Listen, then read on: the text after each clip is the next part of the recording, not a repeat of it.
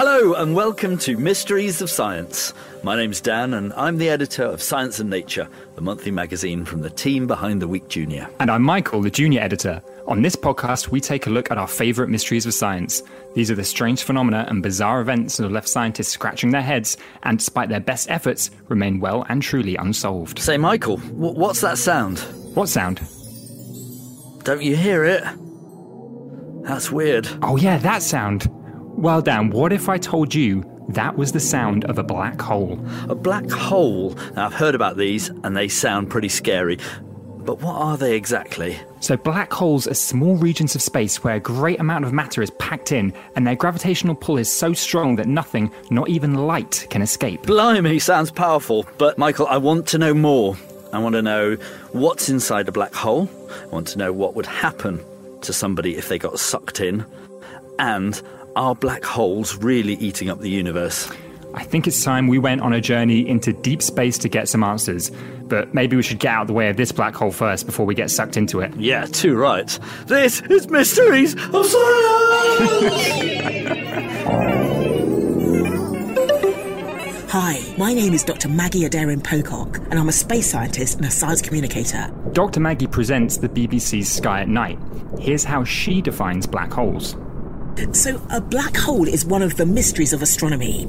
Uh, they are objects that, um, that where the gravity is so dense that not even light can escape. Now, that makes it sound very interesting because if you if light can't escape from it, how can you see it?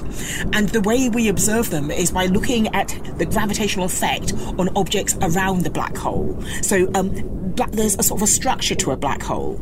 If you get too close uh, beyond what we call the event horizon, then the gravity is so powerful that everything gets sucked in.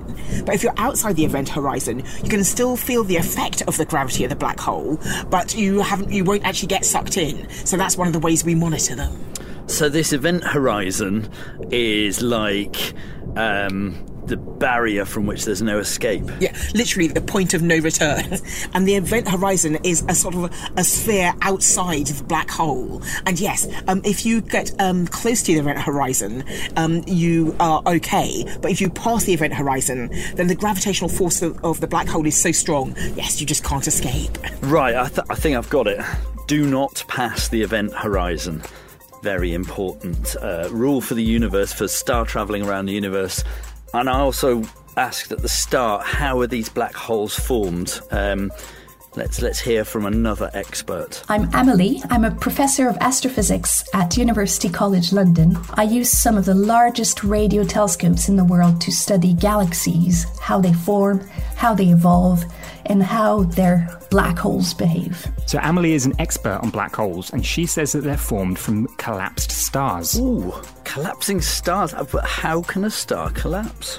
So, you have to understand it like a, how a star works. So, a star produces some energy at its center that creates a lot of pressure. And then you have gravity that tries to hold the star together. And as long as the star is shining, the pressure and the gravity balance each other out. But when a star dies, it stops producing all that energy, and gravity takes over and makes the star collapse onto itself. So it becomes smaller, smaller, and smaller, and denser, and denser, and denser. And in some cases, it gets to the point where all the mass gets concentrated in a tiny, tiny place of space. And that forms a black hole. Wow! So, I think we're doing pretty well already. We're ticking off these questions. We found out what black holes are. I've found out uh, how they're formed as well.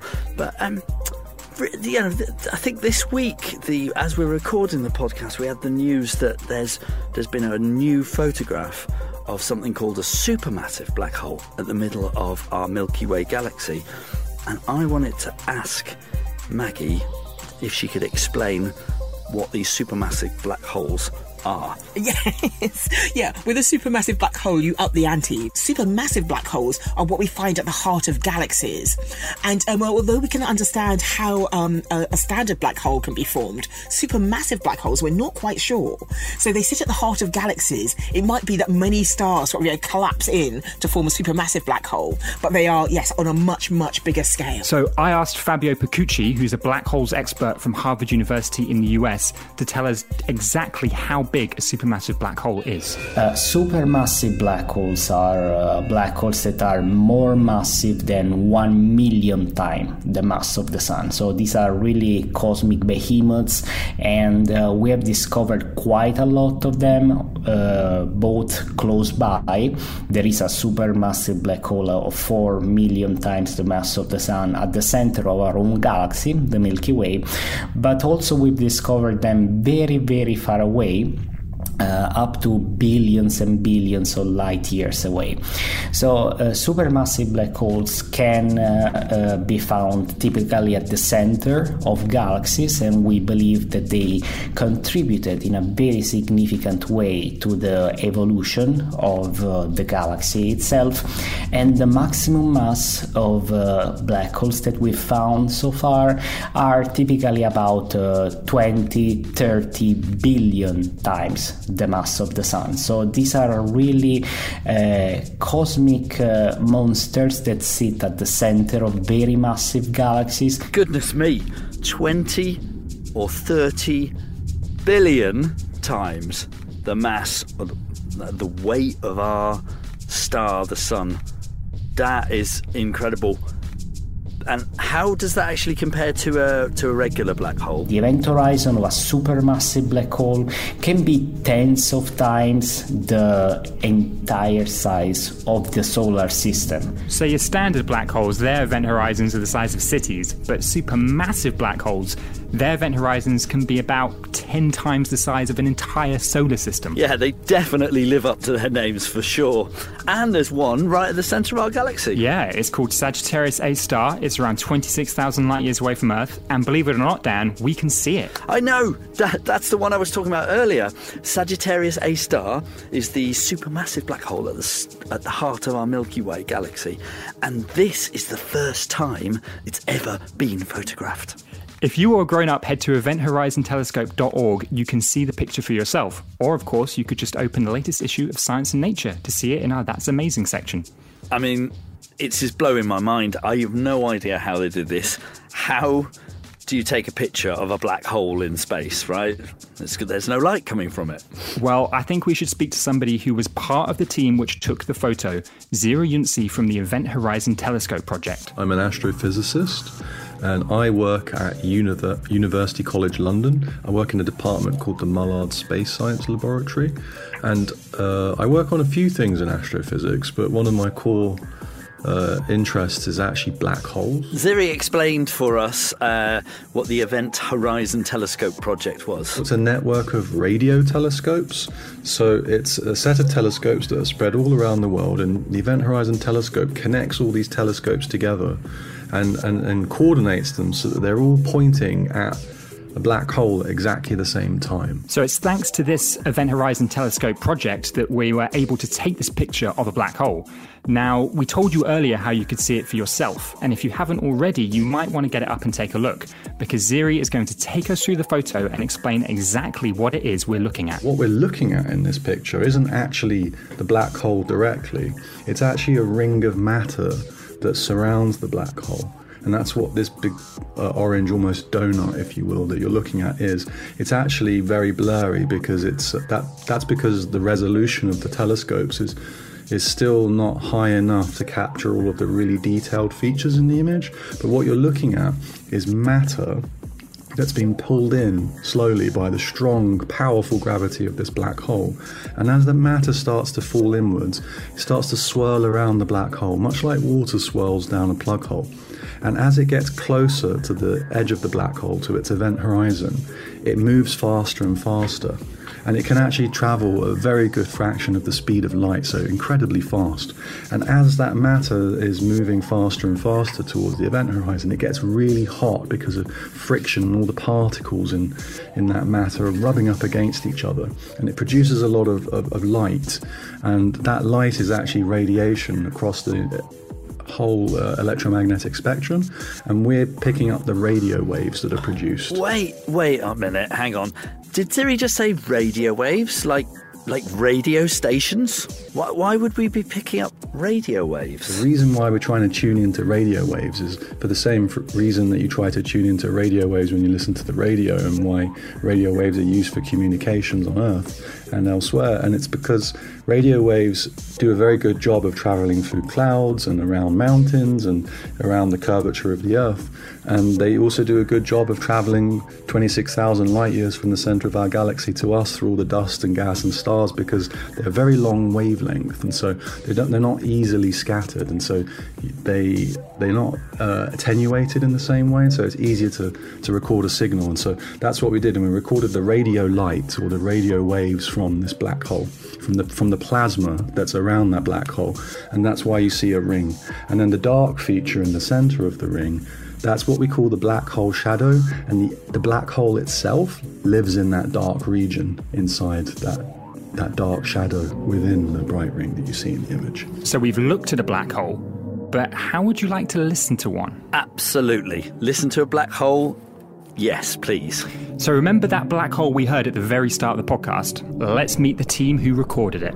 So, hi, my name is Dr. Kimberly Arcand, and I am a visualization scientist for NASA's Chandra X-ray Observatory at the Center for Astrophysics, Harvard and Smithsonian. So, Kimberly has been interested in science from an early age and wanted to be an astronaut when she was growing up until a trip to a theme park changed her mind. I can't remember a time where I wasn't interested in science. I actually remember being in kindergarten and wanting to be a doctor.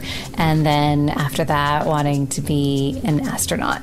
And I will say, with the astronaut desire, that one that one petered out, I think, after about a year because my parents took me to an amusement park nearby and I was petrified of everything. I could not even go on like the high powered swings without panicking. And so it wasn't too long after that that I realized, you know, maybe maybe I'm better off with my feet firmly planted on the ground. I'm with Kimberly there. I'm absolutely terrified of roller coasters. oh dear.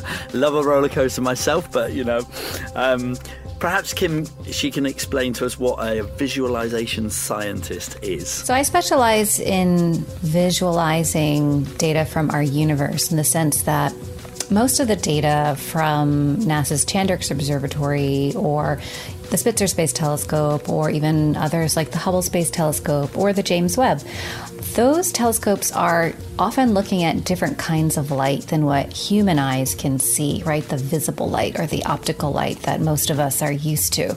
And so, if we're looking at things in X ray light, like Chandra looks at, or infrared light, like the James Webb looks at, we have to translate it, just like you might translate speaking in French to speaking in Mandarin, right? You're moving from one form to another. And so, it's my job to take the information that we have in one format, in a format that we can't see, and translate it into a format that we can see. So the black hole we heard at the very start of the podcast was from the Perseus Galaxy Cluster. Here it is again to remind you of what it sounds like.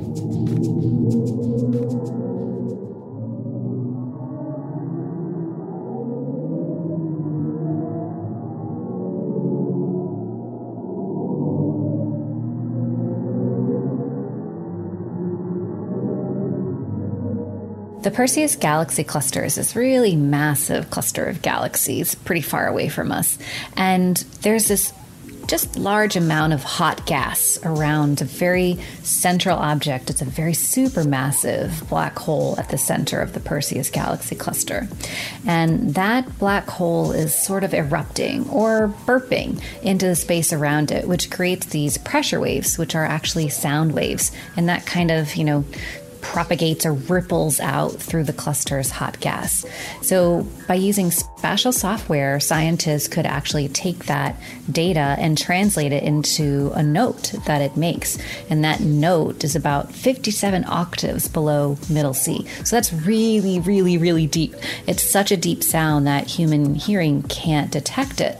So, what my partners and I did, my partners, um, Matt Russo and Andrew Santaguida at System Sound, what we did is we used more coding essentially to be able to take that note and translate it into a sound that you can hear.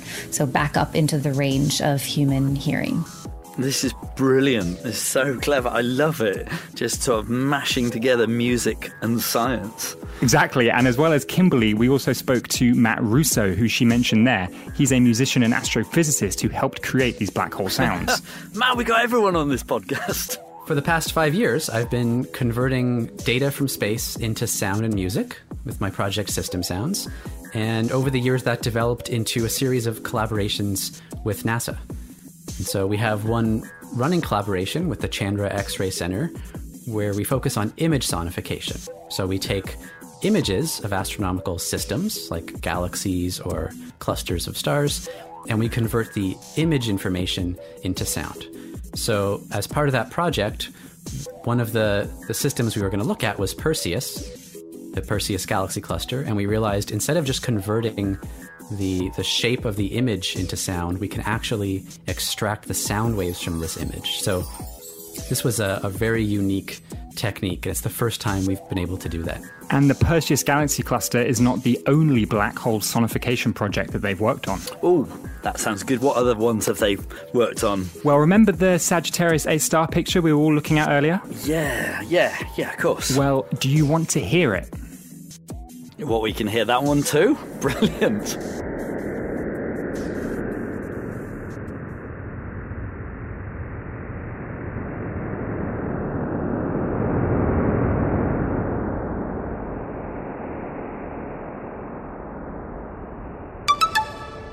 So, Michael, I think it might be time for us to do a, a, little, a little recap on what we've learned about black holes on this episode. Cue music. Number one. One, black holes, regions of space where matter is so crushed and condensed that the gravity is huge and light can't escape. Number two. Two, black holes are formed from stars collapsing onto themselves. Number three. Three, you can get super massive black holes, which are just essentially like black holes, but like 20 or 30 billion times bigger. Number four. Four, using telescopes, we can take pictures of them and translate those images into sound. But, but, but there's something massive, something big we haven't covered yet, Michael. What happens if you fall inside a black hole? Do you like spaghetti, Dan? You might not be able to look at it in the same way again. Yes. Well, this is sort of one of the classic questions. And um, if you do pass the event horizon, it's quite interesting because the gravity is so strong. Um, the term, um, Martin uh, Rees used the term spaghettification.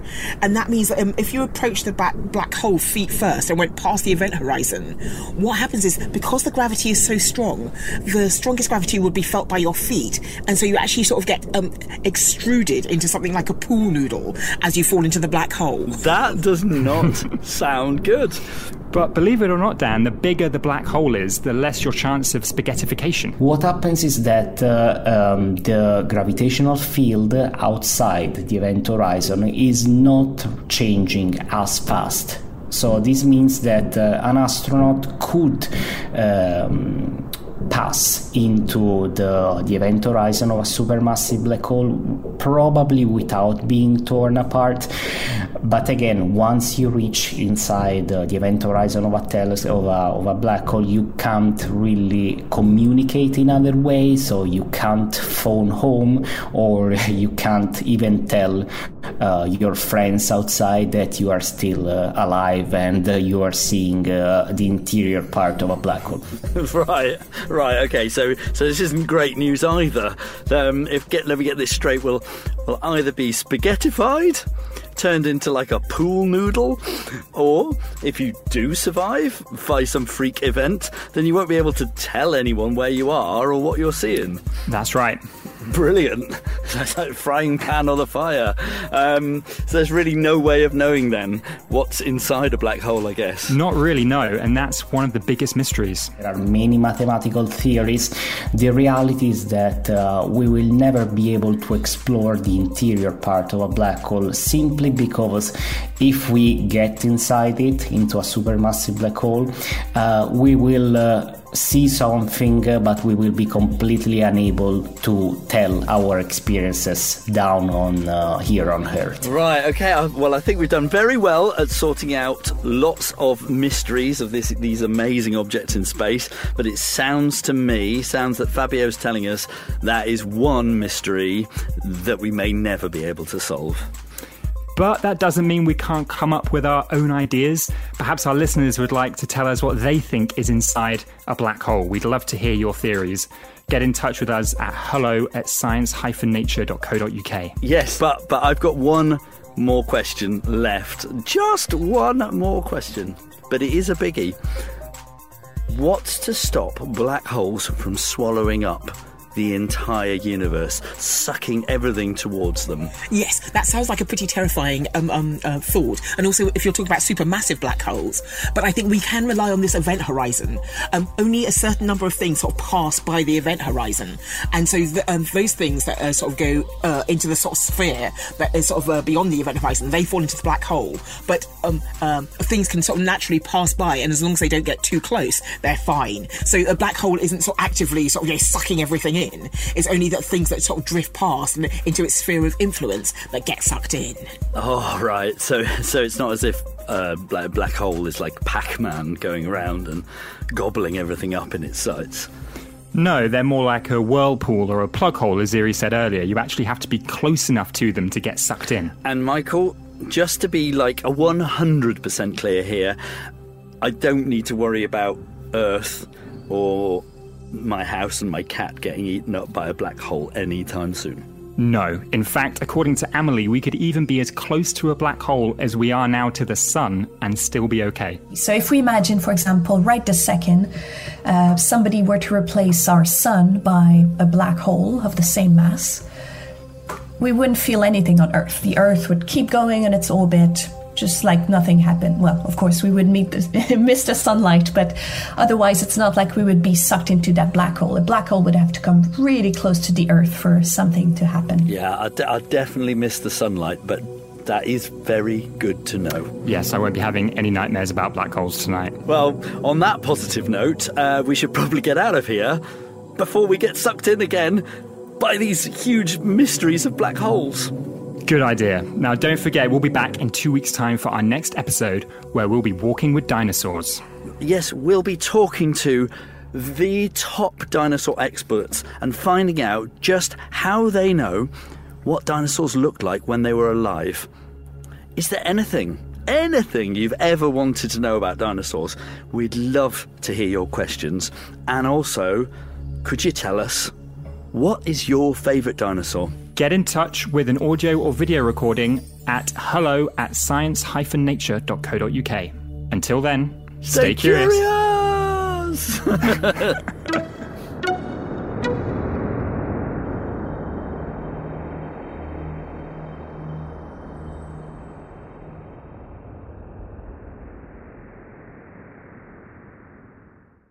Thanks for listening to the Week Junior show, which is made by the same people that make the Week Junior magazine.